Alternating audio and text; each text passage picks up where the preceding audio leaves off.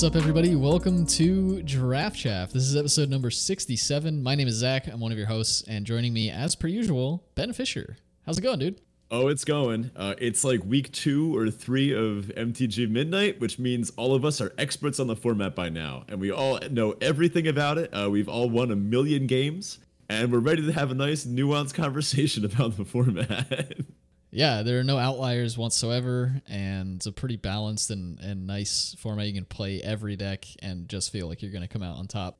All right, all the jokes aside, we do have some we do have some quick housekeeping, but what we're doing this this episode is actually our MTG Mid live draft. So we're going to walk through an entire draft. We are going to be doing best of 3, I believe. So that'll be fun. We can kind of go through our thoughts on a traditional draft and then we will build the deck and you'll be hearing the audio. We'll walk through it, but we'll also upload a video of it uh, to our YouTube channel so that you can walk through visually with us on all the picks as well. But before we do our usual housekeeping, of course, if you're not in the Discord already, check that out. The link to that is in the episode description as well as on our Twitter page. We have a great community there.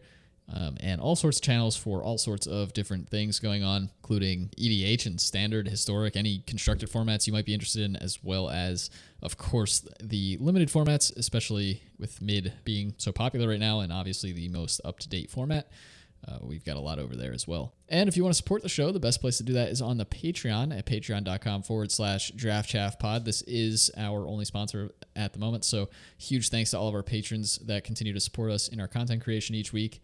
And of course, we can't thank you enough. It's it's really awesome to have you all along. We did recently add our Draft Doctor perk to the Squadron Hawk tier, so definitely check that out. We've we've now done two of our Draft Doctors. Again, videos coming out shortly on those. They're in the editing phase, so we'll get those out, and uh, we'll be excited to see what you guys all think of those. But there are other perks as well for the other tiers, including stickers, show notes, unedited recordings of the shows um, as well as our Draft Chaff Heroes sent right to your door. So we do have those, by the way, for the previous set for AFR. So we'll get those out to you.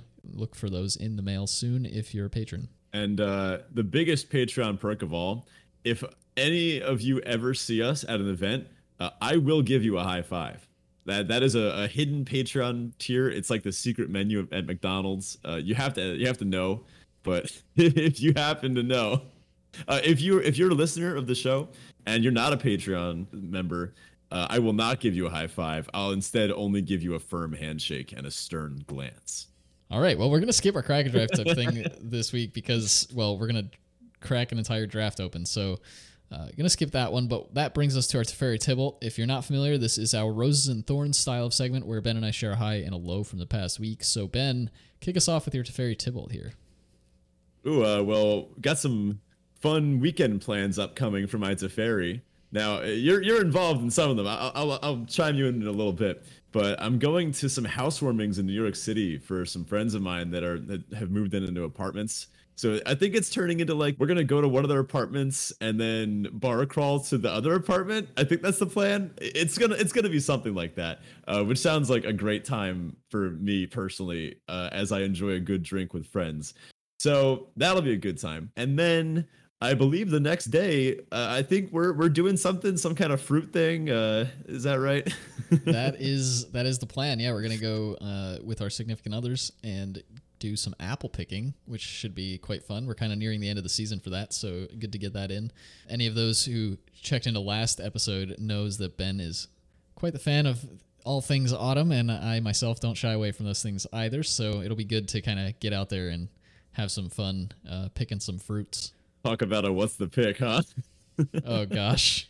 Oh, we should I'm totally do that. that joke. I'm totally gonna make that. that joke so many times that day. This is the first of many. Don't worry, it's never gonna get old. Oh, we uh, spend minutes deliberating at each tree. Like, what do you think's the pick here, Ben? And then our, our significant others are just like, "Oh God, why did we bring?" They that? are going to walk away immediately. Anyway, uh, I got to play some paper magic, which was fun. I got to hang out after school, play some magic with other teachers, some students. Another teacher walked in and she was like, "What are you guys doing here? This looks like some nerd stuff." And knowing her as a as a nerd, we were like, "Come on, you, will like this nerd stuff," and and she got a great kick out of it. she did get mana screwed the first game she played, so that was unfortunate. but uh, we, we quickly ended that game and played a much more balanced and, and healthy game where she quickly steamrolled me with a, uh, a, a I guess a, a, mono red deck cobbled together with draft chaff from donations from uh, random sources, including you. So some of your cards were in there, and uh, well, they beat up on me pretty well. So I guess you get that. Uh, and I, am also feeling pretty re-energized for Cube. I actually uh, I got to hang out with someone that could be listening to the show right now. They're in the Discord. Uh, you know who you are. But uh, a new friend that I that I met that happened to have a pretty sweet paper cube, uh, some proxies in there. They had a really sweet approach to cube, just putting cool cards in, not singletons, multiple copies of some cards, but you know like there, there's Jaces, there's bolts in there, but then some cool ones as well, some stuff that you might not see in the typical cube. And the way their mana base worked for cube, it was just true duals and a bunch of other jewels, and you got to add as many as you wanted after the after the draft. So you could have a mana base of like mostly true duals and then maybe a few basics. So basically like a legacy or vintage tier mana base and then just all the cards you drafted. I played this sick. It was like Jund blue uh, it was like I, pack one, pick one, Goyf, and then just took a bunch of bolts and random. I think I got like a burning. No, no, I got there's a bunch of stuff in there. It, it, it, was all jund, and then there was a Jace the Mind Sculptor, and I was like, wait a minute, I could jam that in here, right? so I got to play some really sweet paper cube for once, and uh, it, it's making me want to take a look at our cube and maybe make some adjustments here and there. Interesting, interesting. We'll we'll have to walk through that. My table, I'll keep quick. Uh, my phone just keeps dying. it's like the the battery just keeps dying all the time. I think the battery has just gone through too many cycles and it's starting to go. And this phone's older, so I guess uh I don't know. Guess I have to buy that. I don't know. That's money though. Maybe I'll just let my phone keep dying. Although you had an interesting uh, suggestion. Yeah, I, I read that this is true. Again, haven't been able to corroborate it, but apparently, due to legal reasons, um, if you set your iPhone's uh, location, like system location to France, you will actually get better battery performance because of again laws that they put in place that prevent Apple from degrading. Is that the right word? Degrading like uh, your your uh, battery life uh, for older devices. Not sure that it works necessarily, but that's what I've heard. Also, in in terms of maintaining good good batteries. Uh, just you know, fun little draft chaff tech tip here. Uh, the best way to get the most out of your batteries for the longest time is to never let them hit full charge and never let them die. So you always charge to about ninety percent, and then once they hit about fifteen percent, you charge them back up to ninety, and just keep them in that ninety to fifteen percent range. And you'll actually you can get, you know, if you never um, mess that cycle up, I suppose uh, you're getting optimum battery performance. You can you can actually get quite a bit longer out of your batteries than otherwise. So I have been doing it totally wrong in both directions. Good to know. yeah, uh, to be fair, I don't quite I don't even quite follow that advice myself because I typically charge my phone overnight, and so it'll just sit mm-hmm. on the mm-hmm. charger and charge all night. Mm-hmm. The notion of waking up to my my phone dead rather than my phone's alarm is too scary for me not to charge it overnight. So yeah, so for me, uh, this week my Teferi is that I had an interesting work trip. I was out in Long Island actually this week, earlier in this week, for a training workshop, which was fun. I got to go in person and uh, meet with one of my coworkers who also came for the trip, which is fun for me because I don't work in person. So uh, getting to see coworkers is always a good time. And uh, we had a great chat and learned a lot. So it was, it was a good it was a good day good uh, few days actually. It was it was Tuesday and Wednesday. My Tibalt, unfortunately, is that it's actually twofold. I got the dates wrong on that trip, and so I booked the hotel a day early. I thought it was Monday, Tuesday, but it was actually Tuesday, Wednesday. So I booked the hotel for Monday, Tuesday, and ended up having to extend the trip. And then uh, Sunday, Monday night, my wife actually had a pretty big medical scare, and I'm not going to go into any of the details here, but it was pretty scary and i ended up having to go back home tuesday after work for a bit to kind of um, uh, help her cope or actually that was monday uh, help her cope and then uh, i went back to the trip for tuesday overnight and then came back today. So yeah it's uh, it was it was a scary scary early part of the week but um, we're through it. It seems like everything is back to normal in regards to her health and all that. So yeah it's kind of where we're at nice glad uh glad she's doing better yeah thanks all right, on to our listener question of the week. This week, our question comes from Pizza Hand in the Discord, and the question is As the format has evolved, have you found it to be grindier? what are some tips you have in those situations? And does go wide get it done instead of this like typical sort of grindy fest that's going on? I personally have had a shift in my approach to the format. I thought originally that it was uh, a bit grindier than it was. I then realized the green late game decks weren't really where you want to be. And then I kind of swung back in the other direction of going pretty hard aggro. The fact that blue and black, which can be, you know, more neutral or controlling colors, are pretty aggressive in this format made it such that aggro was kind of the thing to do and i really like blue black i really like red white and everything else i am a little bit lower on i haven't had too much personal success with uh with blue white which i know is a solid combo and i've heard blue red is sneaking up there too.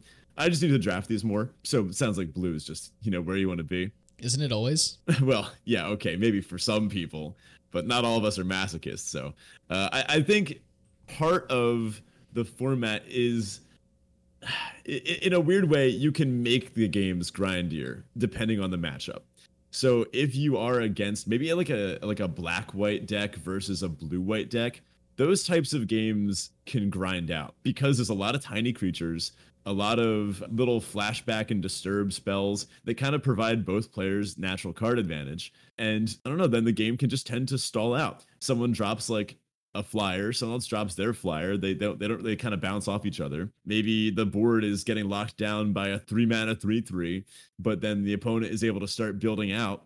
Uh, which in which case going wide can actually get it done. Uh, whether that's through making a million decay tokens or through actually just drawing a bunch of cards and getting all your creatures. Funnily enough, it's a little harder to go wide in some cases because disturbed creatures they they it's not like it draws you another creature that you can play in addition to the first one. It draws you a creature when the first one dies. So it depending on the order, sometimes it's not.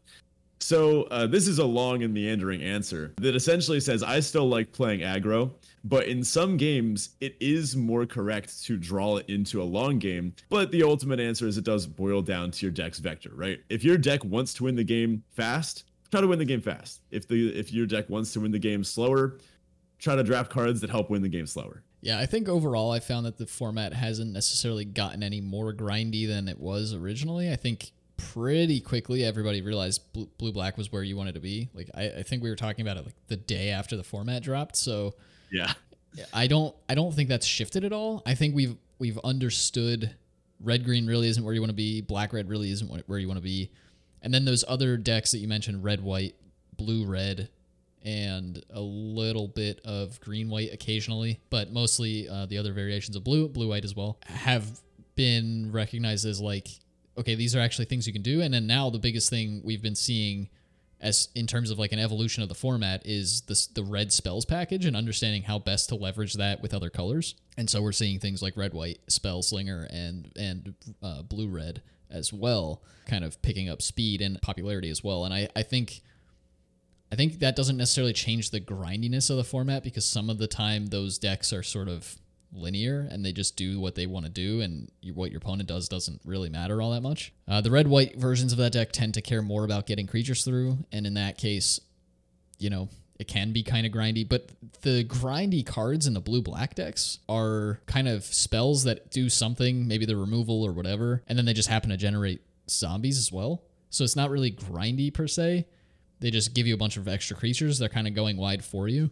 And then you have cards like Siege Zombie, which are actually uh, making use of uh, all those extra creatures that you're generating just as added value. So I don't know that uh, that's also kind of a long and meandering answer. I don't know that I would say that it's gotten more grindy. I, I think it's pretty much the same as it's been since we saw the beginnings of the format. I don't think going wide really does answer anything here because most of the time, well, actually, no, I take that back because the formats or the, the games that you find yourself needing to go wide are typically against like a bunch of zombies facing you down and you're racing the yeah. zombies and they can't block. So going wide actually helps quite nicely there because the creatures who can block are only blocking one or two other creatures because they don't have that many others. Um, so that can be that can be a good strategy. I don't think going wide is actually that easy to do if you're not making zombies though. Mm-hmm. Yeah, it's tougher. Yeah. In terms of general tips for like what to do in a situation where the format gets grindy, it's like find ways to cut the grind or go over the top of the grind. So either figure out how to put the flyers deck together so when your opponent's gumming up the board it doesn't matter, or figure out what that red spells package does and how to best leverage that so you can do your own kind of degenerate thing that blue black is is doing. And in this case, blue black's degenerate thing is card advantage, really. Yeah, I guess there's some decks that can play a more controlling game, blue black being one of them. Blue black just has so much depth in this format. It can play out like a control deck or it can play out like an aggro deck in the same deck, like just depending on your hand. I think that depending on the matchup, sometimes you want to race your opponent. Sometimes you would rather grind them out if your your decks are about the same speed. If you happen to have this more like mid-range or control grind fest, whatever. But I've found one of the best ways of beating these uh, over the top uh, nonsense blue black doing a million zombies activating siege zombie a bunch of times. You can use the extra cards that you get in red white to your advantage.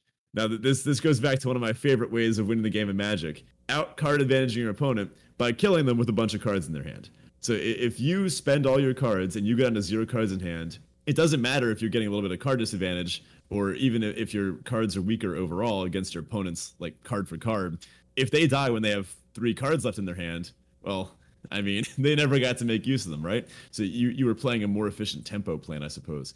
Now, what I found to be cool about red white is that something like the elementalist can get back a, a, a slash. Now that is a bit of card advantage and it's the kind of card advantage that you want at the top end of a red white deck. It's the kind of card advantage that can help get you that extra one or two cards drawn you need to close out a game against maybe a blue black deck with really good card quality, which this blue black deck happens to have in this format. So I don't know. I, have a feeling red uh, red white might be the blue black killer. I've had a lot of success with it personally, and uh, I, am not saying I'm gonna try to force it during our draft here, but I don't know if if we open a Rem Karolus, I mean, who knows? Well, that's a great segue. Why don't we get into it? We've got a Midnight Hunt live draft that we're going to go through. We're doing traditional, as mentioned before. So we're going to kind of comb through this and then again check out and follow along with us on the YouTube channel to kind of see the visuals of what we're doing here. Right now, I, I prefer the best of three in this format. I don't know. Uh, ladder has just felt a little whatever recently. Uh, I, I, think in best of three, this gives you access to a bunch of the cool sideboard cards. Thraben Exorcism is one of the neater sideboard cards we've seen in a while, right? Uh, yeah, it is. All right, so we're jumping into the draft here. Yeah, I guess you're expect you're hoping to open that Rem Karolus, yeah. yeah, uh, actually, I think the the Moonveil Regent is one of my favorite cards to start with in the format. Of course, opening a, a specific mythic, I, I, can't be too hopeful to to just pick a random one. I have really liked red in this format. I don't know. Uh, it, people are down on it. Everyone's trying to get this blue black nonsense going. You can get these uh, these lightning bolts like fifth, sixth, seventh pick sometimes. Yeah, and you just snap those up. Yeah, that's that's true. This is um an interesting format in that way. You know, I, I don't think it's quite as solved as as we originally thought it was. Blue black is definitely the deck to beat, but there are other ways to win games. Mm-hmm. Now, again, best of three here has some really cool sideboard options. Uh, I really like the flexibility in best of three, and I, now that we're getting back into paper magic, it's time to start readjusting to the the typical tournament structure. Looks like we are firing our draft, and our pack one has a nice card in it. Right out the gate, we have Adeline Resplendent Cathar, which, if you've checked the 17 lands numbers, has been doing pretty well recently. We have an Odric's Outrider, an Overwhelmed Archivist, and a Turn the Earth as our uncommons. Commons of note include Flip the Switch, Lunarch Veteran, Candlegrove Witch, Novice Occultist, and that's about it. I'm just slamming the Adeline here, right? Yeah, it seems like a great, great start. If we end up in the red white decks, then you know that'll be great. Uh, we did pass Candle Witch, the Candlegrove Witch, and a Lunarch Veteran, which I I know Lunarch Veteran is pretty polarizing at this point, but you know. oh boy, you'll never guess what we just got past an aggressive red one drop called Falkenrath Pit Fighter, which I've had a ton of success with as well. This is a nice little one drop. This can attack in for like six points of damage over the course of the game. There's also a Moonrager Slash in this pack. And the funny thing is, the only white card in the pack is a Sungold Barrage, which I am absolutely not taking pick two. Uh, other cards of note: a Vampire Socialite, Mystic Skull. Looks like an uncommon was taken from this pack. Pick one. Uh, Bird Admirer, Path of the Festival, Immolation. There's some junk in here. I'm taking the Pit Fighter, dude. yeah, I guess uh, I'm I'm curious if the Pit Fighter is is a higher value card than the Moonrager Slash here. I guess it is. I, I don't think we're actually turning on the, the like I guess we could cash it itself in at some point, but we're probably not going to be playing too many vampires if you're in red white. The thing is about the pit fighter, what it doesn't say on its face, it's just a divination sometimes. It is a Oh my You've got to be joking. You have got to be joking. We just got past Adeline. A second copy of Adeline Resplendent Cathar. And in the pack, there's a Chaplain of Alms, a Gavony Silversmith, and a Lunarch veteran. We're drafting white, dude. This is going to be great. This is Oh, definitely man. a white, looking like a white draft. Other cards to note in the pack though, there is a defenestrate. Mm-hmm. Um, that's kind of there's devious cover up, but that's kind of it. Actually, the rest of the pack's pretty bad. I'm kind of stunned. Two people looked at a pack and said, no, we don't want Adeline. I guess which that is a- shows- a, great card. That just Wow, shows how uh, low people are on white right now. The pack gets even weirder. We just got past Croaking Counterpart, which I guess if we just go for the full rare draft, I can get four picks in taking only rares. now, uh, other stuff in this pack, we have a Faithful Mending, Gavony Trapper, and Soul Guide Gryff are in white. Green is looking like uh, it's got some stuff. We got a Duel for Dominance and a Harvest Tide Sentry. Other things in the pack, Falcon Abomination, Neonate's Rush, and a Gale Drifter. Hmm. Could Blue White be open here? Blue white might be open. I think. I mean, Abomination's definitely a good blue card. It's probably the best card in the pack. Hmm. Full stop. Uh, so I'd probably just take that here. We don't have to play red, and blue white is a perfectly serviceable deck. Um, Yeah. And maybe we get the Gryff as well.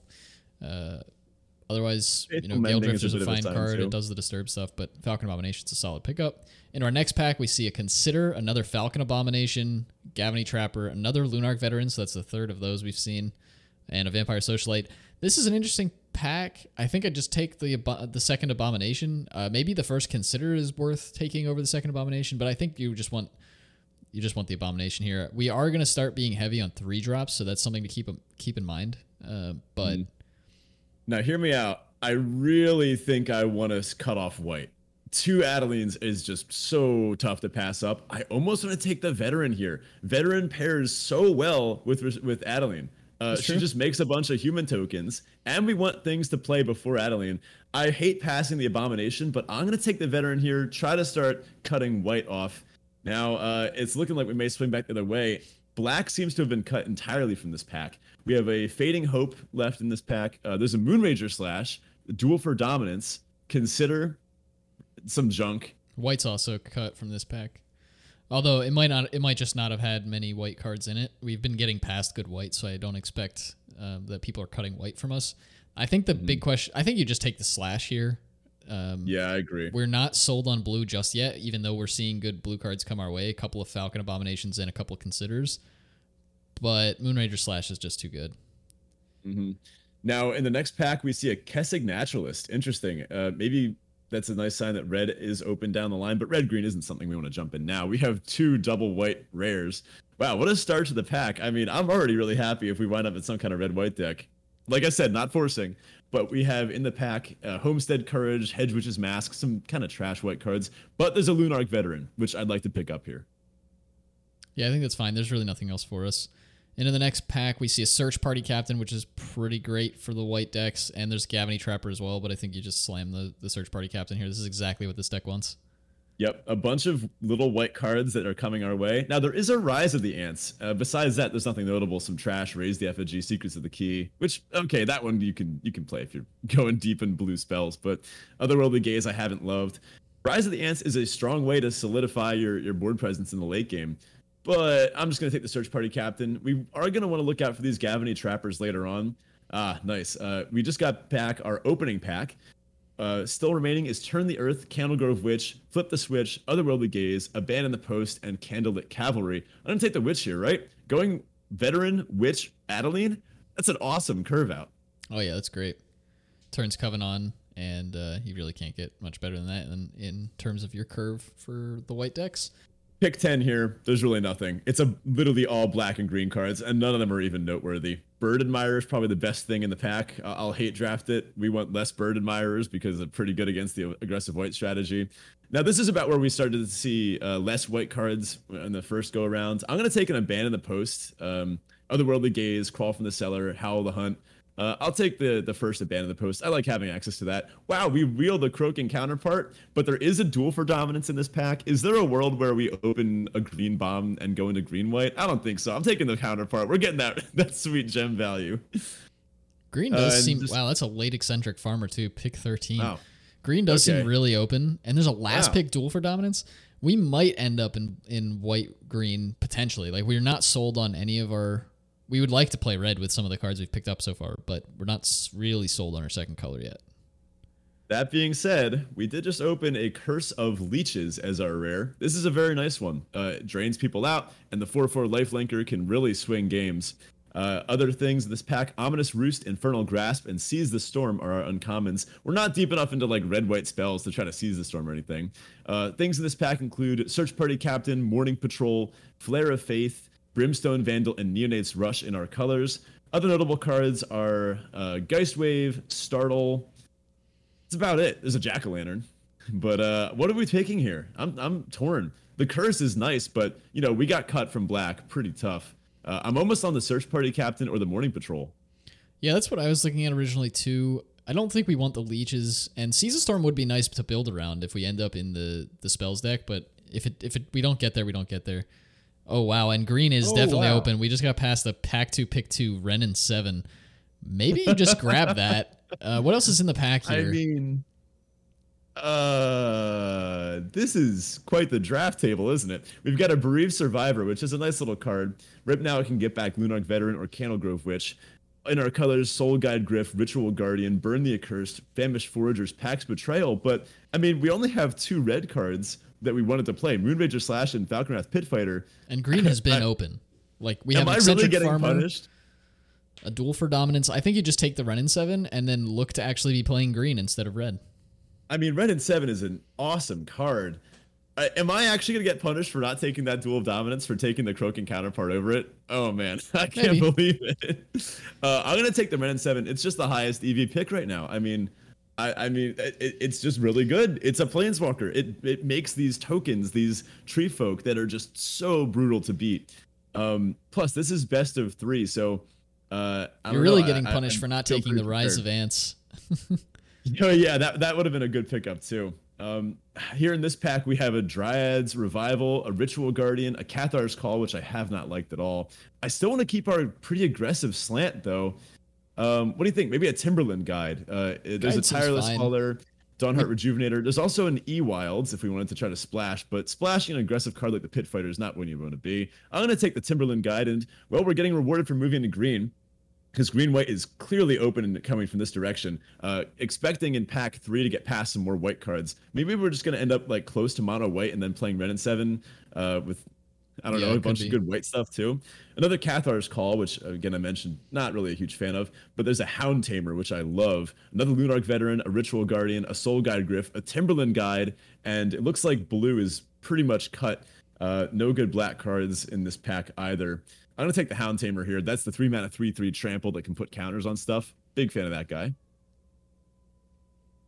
Yeah, so this is an interesting pack here. We see a Shadow Beast sighting, which is a fantastic card in the green decks.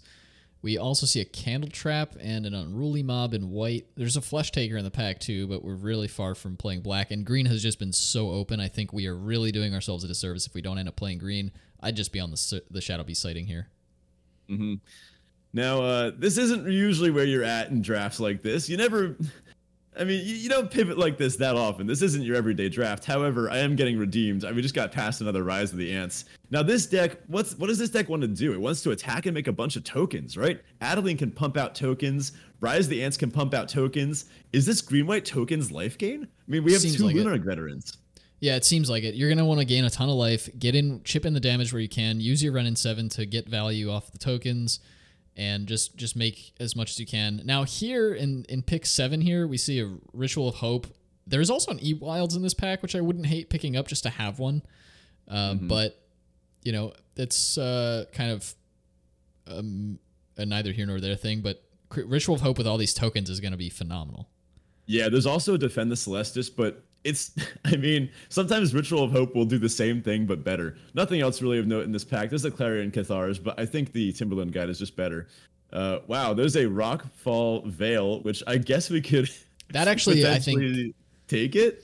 Yeah, I think that's worth picking up here because there's nothing else really going on in this pack. There's our our other options are like a Falcon, uh, Vildaran Stinger, Bird Admirer, and like a Dryad's Revival, and this actually gives us the ability to potentially splash red.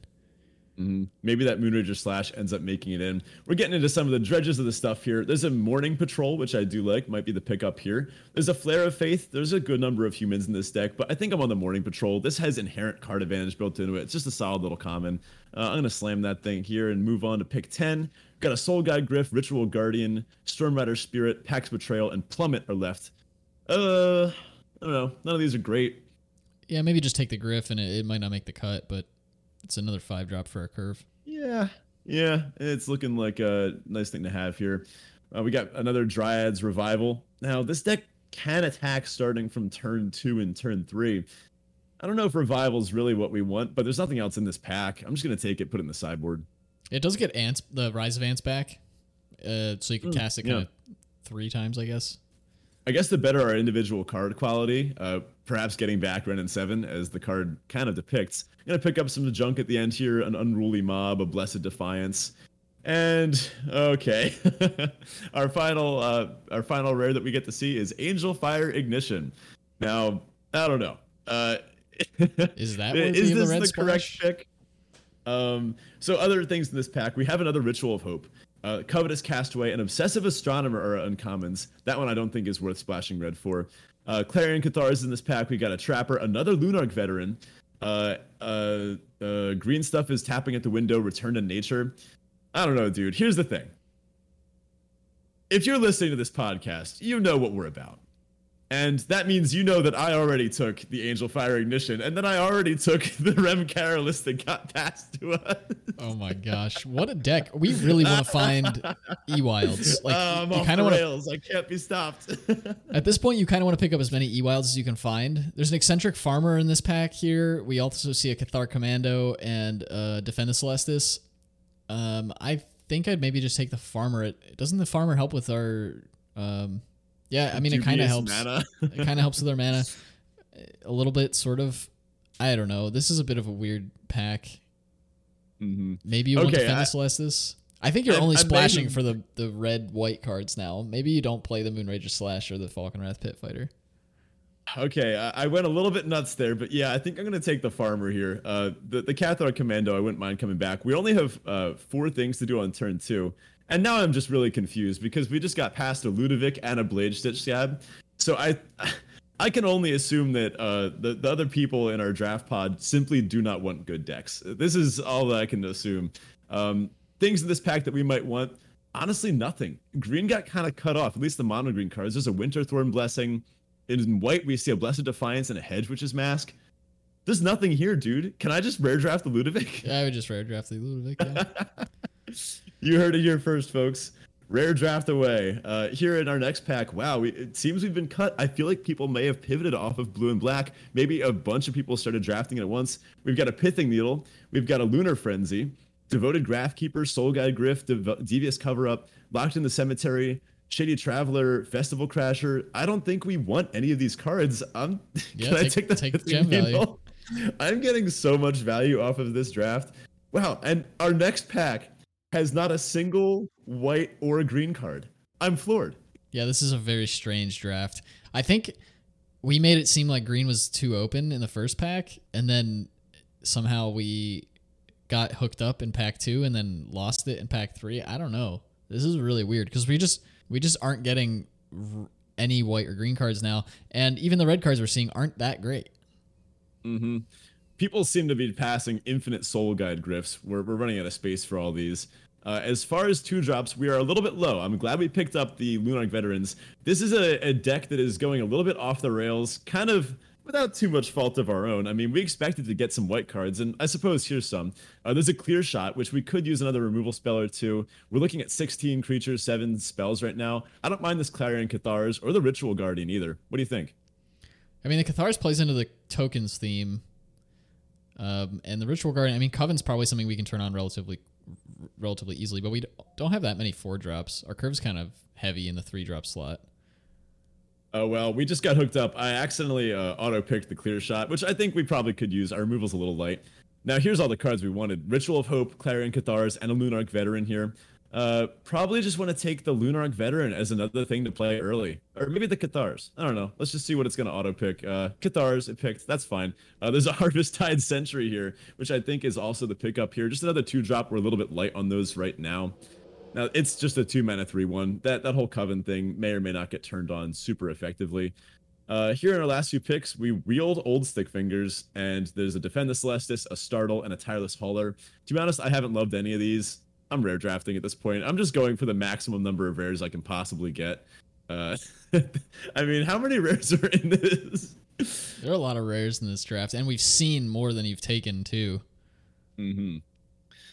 Uh, so that is quite the deck that we have going for us here. Naya tokens, something. it seems.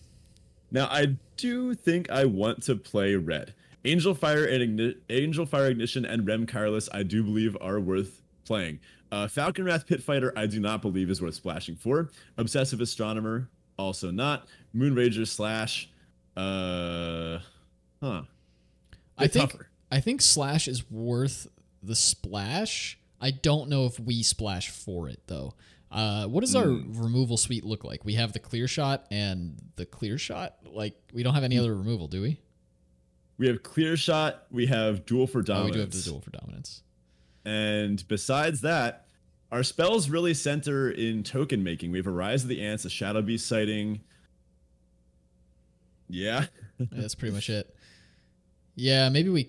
I, I like having the slash as an extra removal spell, but maybe we just cut it and hope to just go wide and hope our opponents are like we're able to deal with their creatures by just killing them.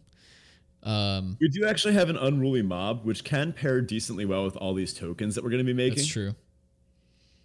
Yeah, I, don't hate mob in this deck. I'd probably cut the slash. Um, Angelfire Ignition and Rem Karolus are going to be hard enough to splash for. Mm-hmm.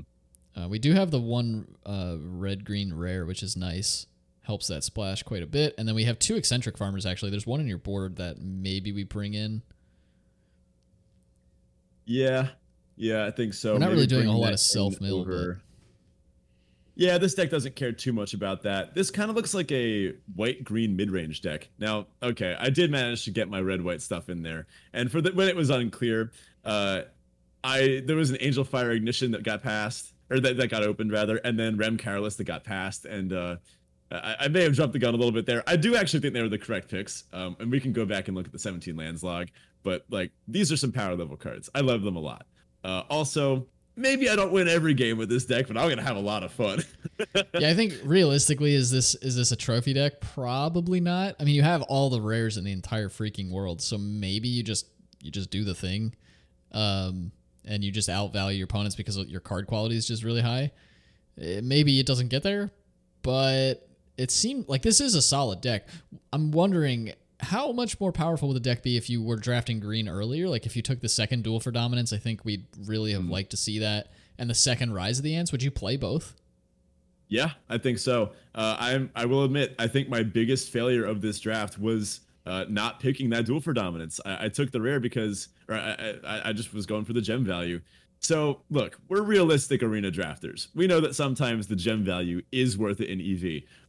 We did not expect to get past that Wrenn and 7, and we did not play into it very well. We did not draft with that accordingly. If this had been a uh, tournament setting, I think it would have been correct by far to draft the duel for dominance, and clearly we would have gotten rewarded because look, we pivoted fully into green, and if we had like stayed in red white, we would have picked up the Angelfire Ignition and the Rem Karolus, but there was very little red white in pack two or pack three.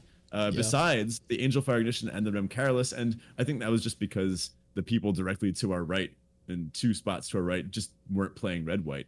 Now, this was a, a bizarre draft too. We saw a Ludevic and uh, a, a Skaab get passed, so I guess people pivoted off blue black after all. Uh, so something clearly was funky about our draft table. That being said, I think this was pretty well navigated. Uh, the final deck, we have two Lunarch veterans, Candlegrove Witch, Ritual of Hope, Unruly Mob, Duel for Dominance, Harvesttide Sentry, Timberland Guide. So what? Six creatures to play uh, b- before turn three. That's pretty solid. In the three drop slot, we have Mourning Patrol, two copies of Adeline Resplendent Cathar, Clear Shot, Eccentric Farmer, Hound Tamer, Angelfire Ignition, Rem Karolus. Four drops, we have Clarion Cathars, Search Party Captain, that's two copies, Shadow Beast Sighting. Up to five drop, we have a Soul Guide Gryff, Wrenn and Seven. And in the six drop, a Lonely Rise of the Ants. I don't know, dude. This looks like a really fun deck to play. Will it necessarily outvalue all of the blue black nonsense that I'm probably going to face up against? Maybe not. Uh, am I going to really love playing this deck?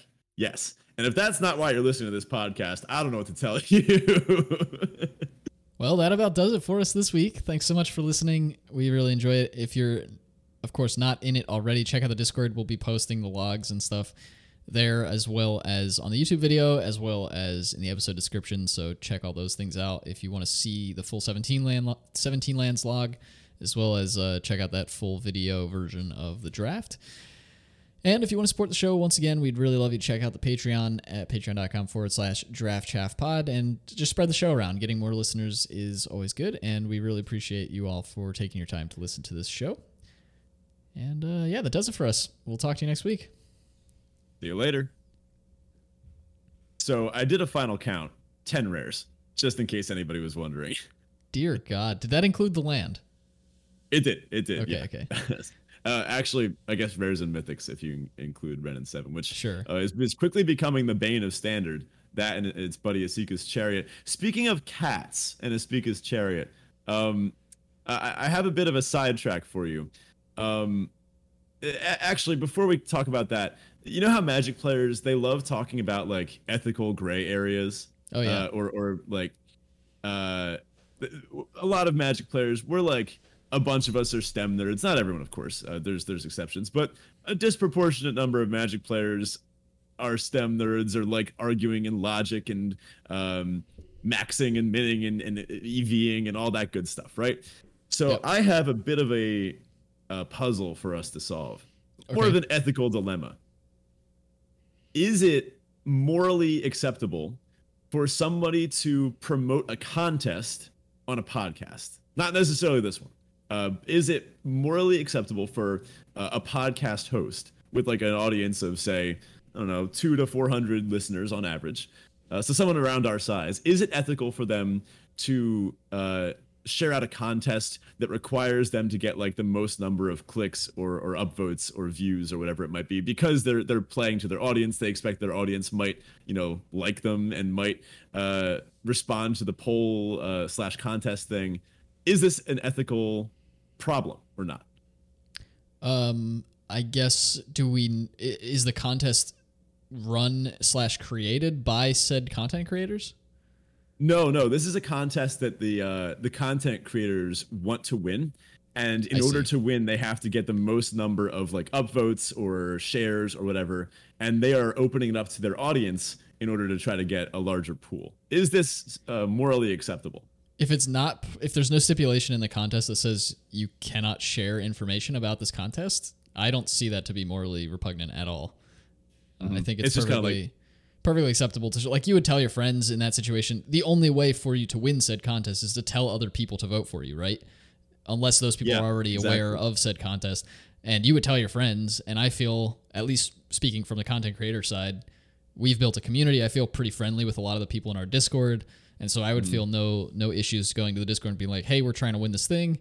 If you if you feel like doing so we'd love the vote or whatever because then it's on it's on them to actually make that decision to go do it. If they don't do it they don't do it. That's fine. Yeah yeah that, that's a good point. Um, again this was just a total aside. I i didn't really want to i'm not throwing anyone under the bus here. Um, this wasn't a thing that was trending on magic twitter or anything like that but um totally unrelated topic. Oh, uh, so um my girlfriend's apartment entered their pet cats into trusty tales of the year 2021. Oh and they are the cutest little kittens you've ever seen. If you want, you can go vote for Kiba and Clove.